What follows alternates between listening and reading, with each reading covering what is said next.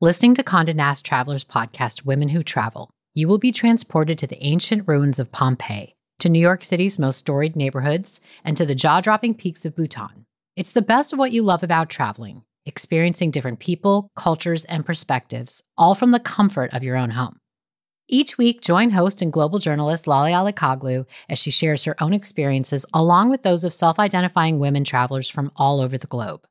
How do the bestie comedian pairs of Sasheer Zamata and Nicole Byer navigate travel together? What can you realistically expect from your first global solo travel experience? How is dance used as a tool for healing in Indigenous Australian communities? If these questions piqued your interest, pack your bags and go on a journey with women who travel.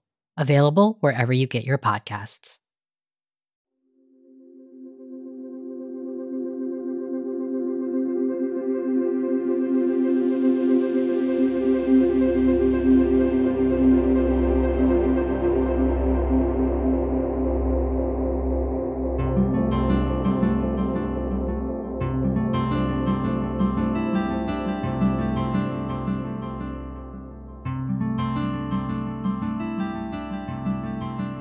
The first 50 miles are uneventful, which is good. If you're having trouble in the first half, it's going to be that much harder to keep moving. The sky slowly darkens without much color. It must be sunset. I've been running the whole day. The air rushing in and out of my lungs feels cooler. The sweat moves through my pores on my forehead. I tune into my body for a quick scan. My legs don't hurt. My feet feel swollen, but not too bad. Keep drinking, I think. I need more salt. I want those pickles. Mostly, I am focused on my next goal just get to the bridge. Just get to the bridge. It becomes a mantra, matching my pounding footsteps. I have to get to the seven mile bridge around mile 70 before a certain time and the bridge will be hard because it will be dark again and no support vehicles are allowed to stop. Around mile 60, I can feel hot spots starting to burn on my feet, the beginning of blisters.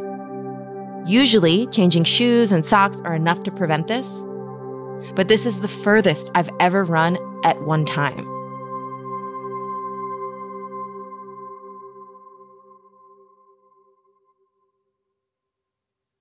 Robin Arzón believes sweat transforms lives. If you're a Peloton fanatic, you certainly know Robin. If you're not a Pelotoner yet, she's a star fitness coach and loved for her high energy, inspirational coaching style, with more than a dash of tough love. I think the title of her New York Times bestselling book is exactly what you need to know about her. It's called Shut Up and Run, which, as an occasional runner myself, makes me smile just saying it. In this episode of Meditative Story, Robin takes us along for the longest run of her life, the Florida Keys 100 Ultramarathon. That's 100 miles in one of the hottest parts of the United States. As difficult as the physical toll is, far more challenging is the mental fortitude to keep doubt at bay. Tie your shoes. Here we go.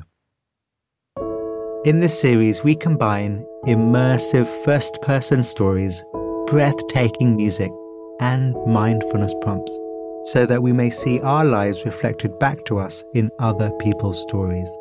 And that can lead to improvements in our own inner lives. From Wait What, this is Meditative Story.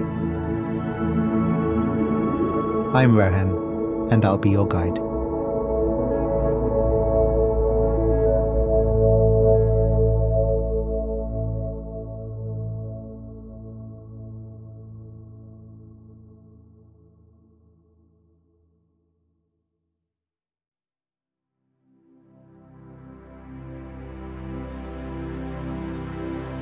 The body relaxed, the body breathing, your senses open, your mind open,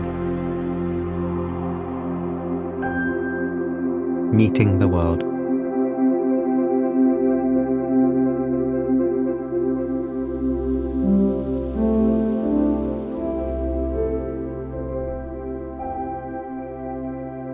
It's eerily quiet when my mother and I leave the condo at 4 a.m. to get to the starting line. I'm wearing a multicolored top that says Robin in big letters, turquoise shorts, and bright pink compression socks.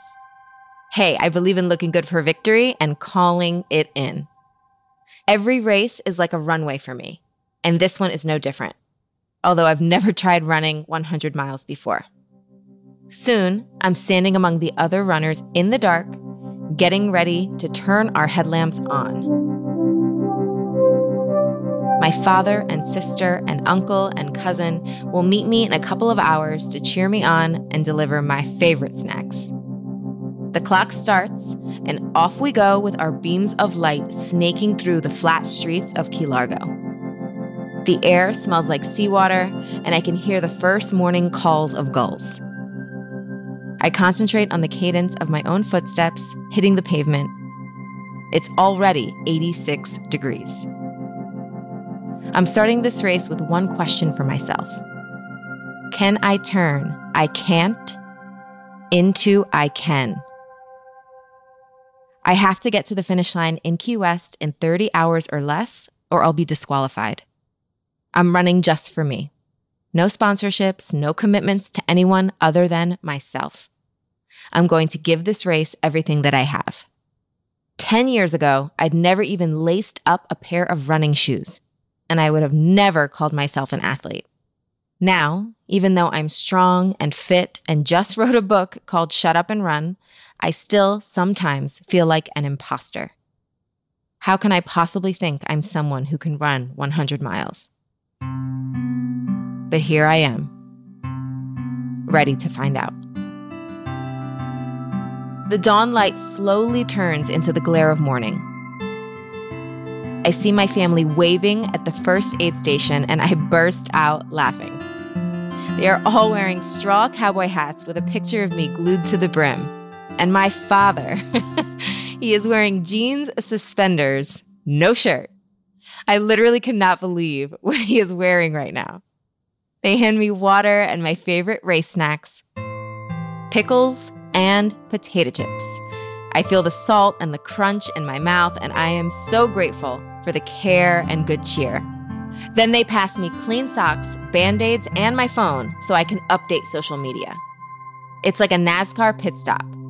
Less than five minutes, and I keep moving. For days, we've been hanging out at the rented condo, sitting by the pool, resting up for the big race. My uncle cracks us up by watching a lot of Say Yes to the dress. He has more opinions on wedding dresses than I do. I'm filled with nervous energy mixed with excitement, mixed with a little bit of fear. I'm not used to the inactivity. I feel like a caged tiger. The days leading up to something that you know is going to be a big part of your story, no matter how it goes, have this special quality to them. Moments like this are rare in everyday life. They're an opportunity to step into the unknown, to spend time in transitional, liminal space. And you know you will come out the other side changed.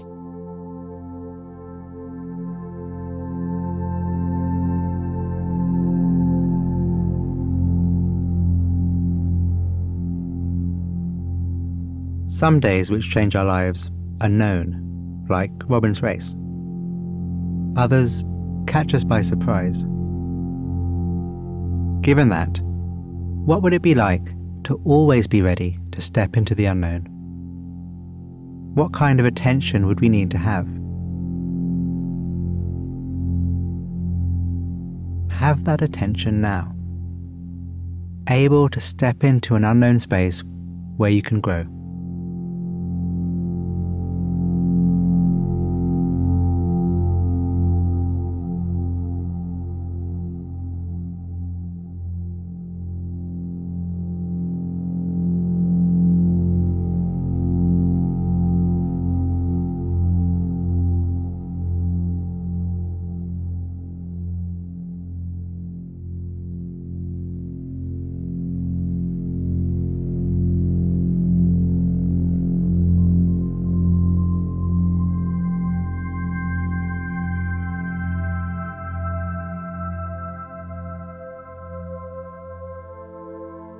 A lot of ultramarathoners have stories that begin in trauma. We run because we want a different ending. As a junior in college, I'm at a wine bar in New York's East Village when a gunman staggers in. We become his hostages. It's a horrific ordeal, and thankfully, the police are able to capture him. But it changes me. For a couple of years, I feel almost immobile. But one day, I pull some old sneakers out of my closet. They are not even running sneakers, but they carry me a few blocks. Another day, I jog a few more. I keep at it. Running, I start to see, can take me to a different place inside my head. A place where I'm the writer of my own story.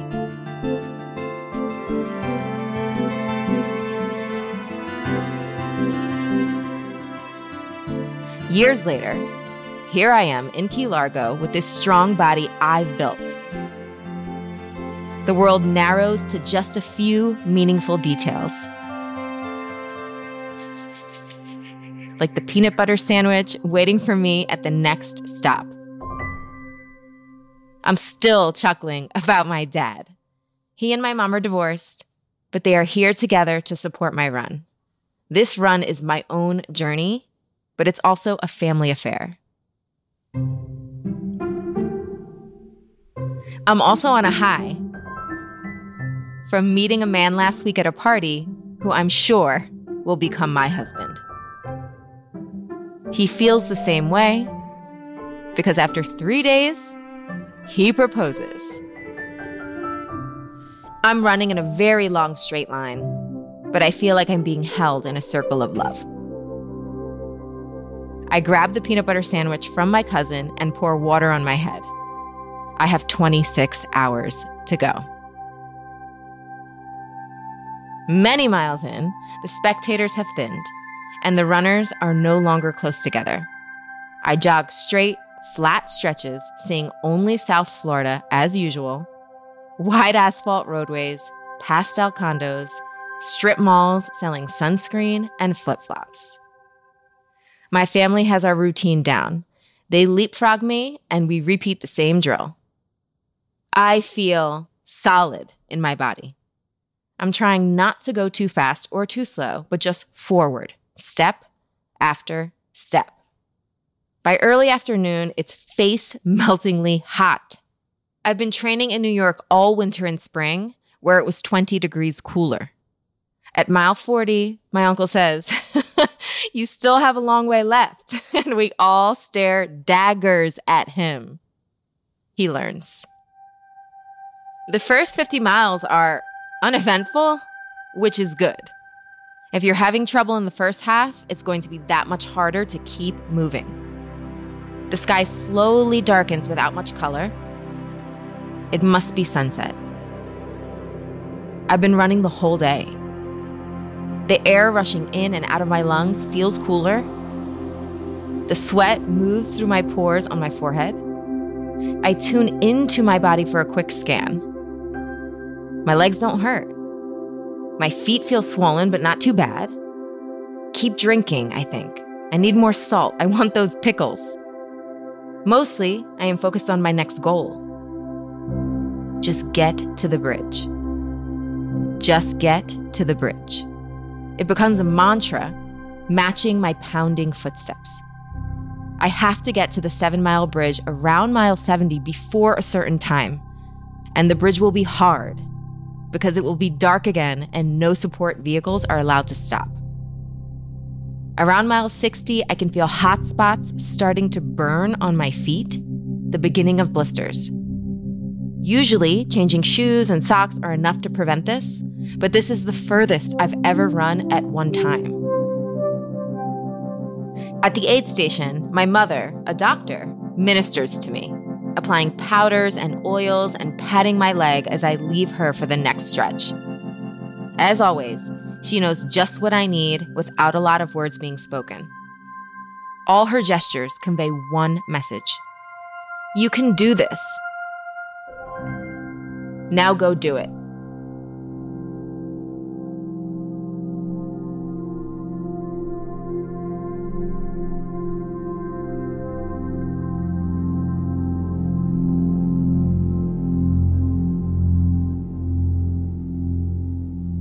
Let's echo Robin in this moment.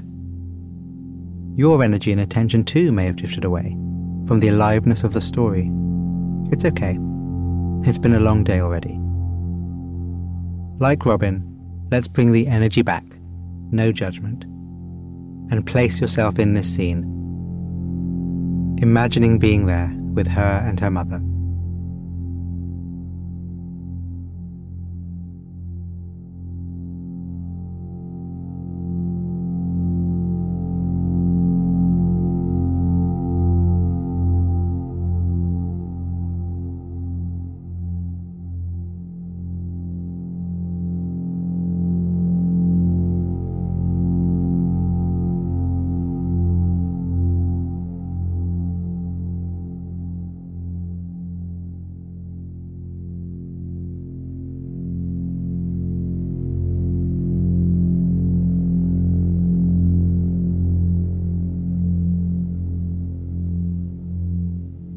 Make it to the start of the bridge in time. I see my family's van and slump into a folding chair for a few minutes. Someone hands me a banana. I'm spent. My cousin pulls out my phone to take a video, and I give him the finger. I jiggle my arms and legs to rouse up some energy and head out into the night. The land slopes away beneath me, and I'm running on the long bridge that connects Marathon the last of the upper keys to the lower keys. I know there's open water on both sides, but all I can see is the circle of asphalt illuminated by my headlamp.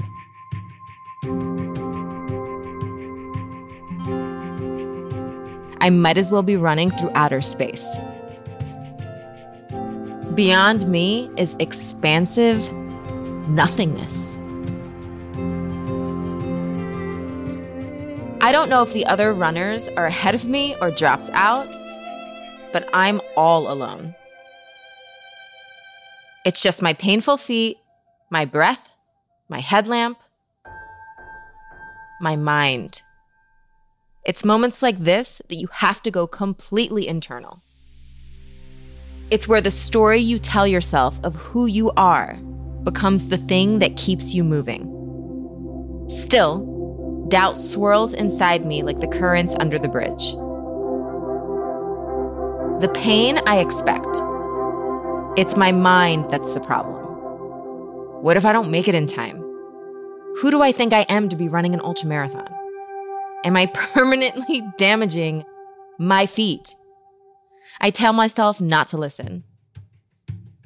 Instead, I build glorious castles in my mind I am a queen, I say out loud. I bang on my chest with my fists. I'm the baddest bitch around.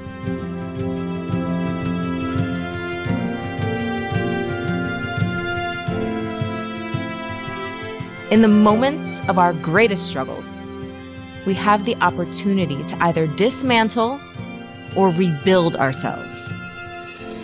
And I choose to rebuild. It doesn't matter if what you rebuild is entirely fantastical.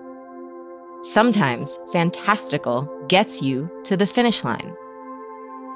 In the glow of my headlamp, I catch a small white construction marker painted on the road that looks like a heart. I've seen them throughout the course, and I tell myself they are a message for me sent by my ancestors. My grandmother fled Castro's Cuba, and my mother put herself through medical school. These women are the reasons I have the words resilient stock tattooed on my ribcage. Now I see that gleaming heart, and I know they are feeding me their strength. I'm nearly off the bridge. It could have taken six hours. It could have taken 10 minutes. All I know is it's the middle of the night and I can no longer feel my feet. I walk some, I jog some, I count my steps, one to five, and then repeat. Finally, in the light beams, I see my mother waiting for me, her red hair, her bright colored glasses. She looks 10 feet tall, even though she is tiny. She lives her life like she's an exclamation point. but we're quiet with each other now as she unlaces my shoes and applies ointments. My feet are unrecognizable, puffy and bloody and patched with shreds of tape. She says not to worry, they will be fine when this is all over. When I run again, my feet are completely numb. The pain receptors have turned off. And now finally, there is Beyonce. I've waited to reward myself with music until the last 26 miles, the length of one marathon. Yes, I am a diva. I sing along with her. I am a diva. The music is rocket fuel to push me south. Nobody on this planet can stop me, I whisper to myself. The wind whips my face. The salty ocean air fills my lungs. I should save my breath, but I call to the night sky. Let's go. Sunrise again, another spray painted heart. The miles ahead start shrinking till there are 15 left, then 10, then only five. It dawns on me I'm really going to make it. The heat sets back in, but I barely feel it. I'm flying on adrenaline now. A third or fourth or fifth wind. The course winds its way toward the beach, ever closer to the finish line. I get a little surge, but I'm moving slowly. My family is running with me. Where is the finish line? I ask. It's right there, it's right there, they say several times. I can't see it. My vision is so blurred from sweat and salt and tears. And then finally, I see the banner saying Florida Keys 100 and the blue square marquee. And all the people, and I hear the music. This is it. A wave of chills pulses through my body, pure emotion. I laugh with my parents. I do a little shimmy victory dance. I can't believe it. In the months after the race, I feel stunned that I finished because I'd had so much doubt. But I also notice something else. The race somehow makes doubt less scary, more tolerable. I realize that doubt can exist in me without thwarting me. I think about this race all the time. Four years later, I have a baby bump so big, I need special maternity biking shorts. In preparation for giving birth, yes, that man becomes my husband. I think about this race. I think about why we ritualize discomfort. And now I know the answer. We catalyze pain into power. I look at motherhood the same way. When I have moments where I have no idea what I'm doing, I remember that I have built the capacity to trust myself. I hold our baby and I look deep into her eyes, which are my husband's eyes. And I remember that I am the physical manifestation of my ancestors' most wonderful, complicated, varied dreams and utterances. And I think maybe they were whispers. And I can now become the roar.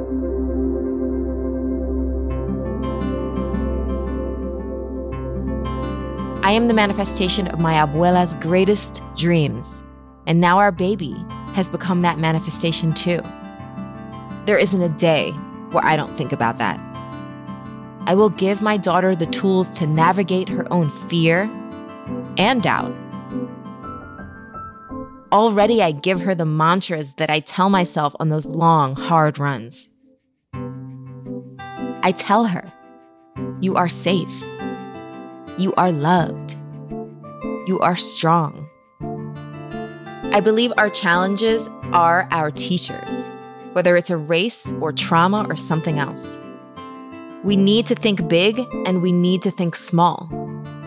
I focus on the big superhero that is me, but also on the minutia of my footsteps. Just taking the next small, tiny step. There's always that inner voice, worrying that the small step is not enough. I choose to listen to that other voice I've nurtured in my head. The one that says to take that step anyway. Eventually, I outdistance doubt.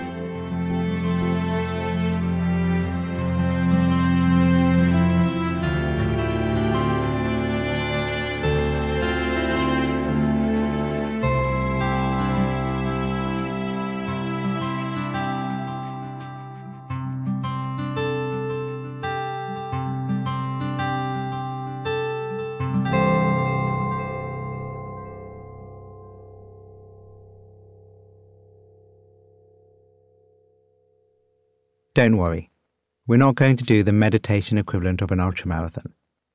I did think about it, but then if you're able to do that, then maybe you should be hosting the show rather than me. Robin's story was chock full of mindfulness or mindfulness adjacent ideas and practices. And so, for our short closing time together, let's do them ourselves.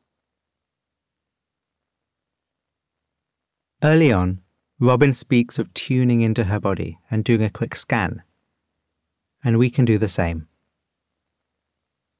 Through our intention, we can place our awareness where we want. So let's start by bringing it to the face. Noticing the temperature of the face. Letting a little smile bring more relaxation to the jaw and to the wider body. A trick many runners know.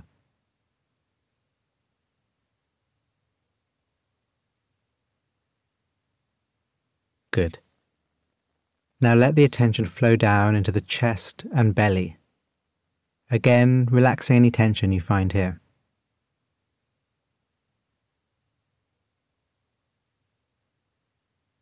Now your hands, letting the hands be soft.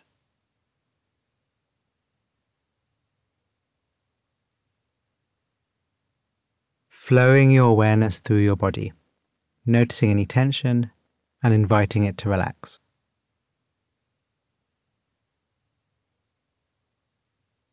And finally to the legs and feet, and doing the same.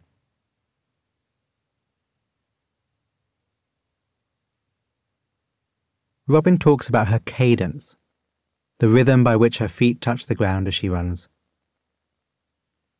Many long distance runners talk about how it can be a meditative thing, and that's often due to the cadence touching the earth so many times a minute. Each contact a contact of presence. Awareness, body, and ground connected. The most common cadence in meditation is the breath. So let's use that instead now. For Robin, it was awareness, body, earth united. For us, its awareness, body, air. Our awareness now refined from the quick scan, let's drop into the rhythm of breathing, just enjoying the cadence.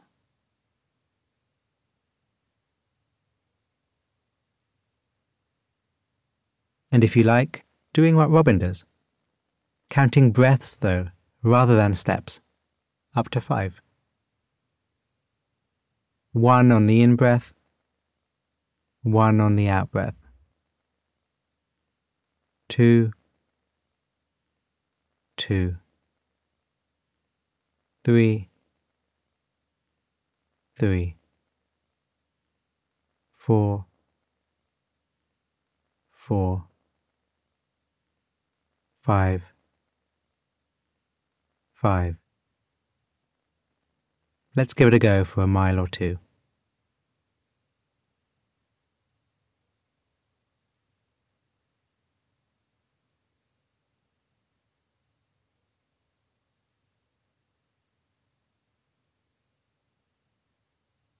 Okay, the big one. Robin's reflections on doubt and how she works with it are really lovely. And the mind doesn't need to be doing something extraordinary like the Keys 100 for self doubt to arise. Not sure if you've noticed. In her story, she talks about how doubt can exist in her without thwarting her. This is one of the big wins that can be possible through mindfulness. Changing our relationship to thoughts so that we can live with them but not be trapped by them.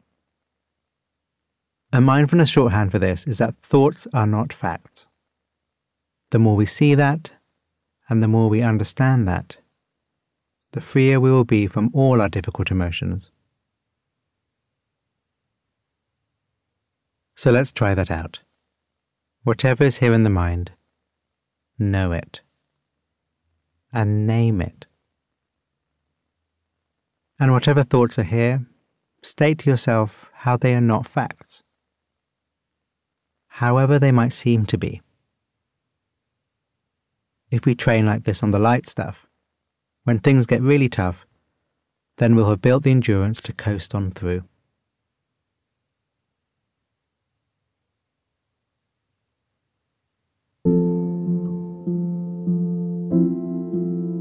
Thanks, Robin. And thank you.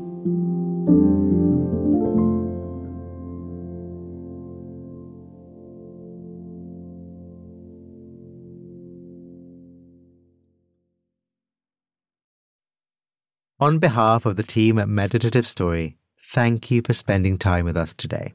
We love creating the show for you. And if the show serves you in a meaningful way, we'd love to hear from you. Would you take a minute right now to write us a review in your podcast app. When you leave a review, it really inspires our team, and we're a group who derive so much energy from understanding how meditative story impacts you. It's also a way for you to pay it forward by helping others discover the show. So if leaving a review speaks to you today, we'd really appreciate it.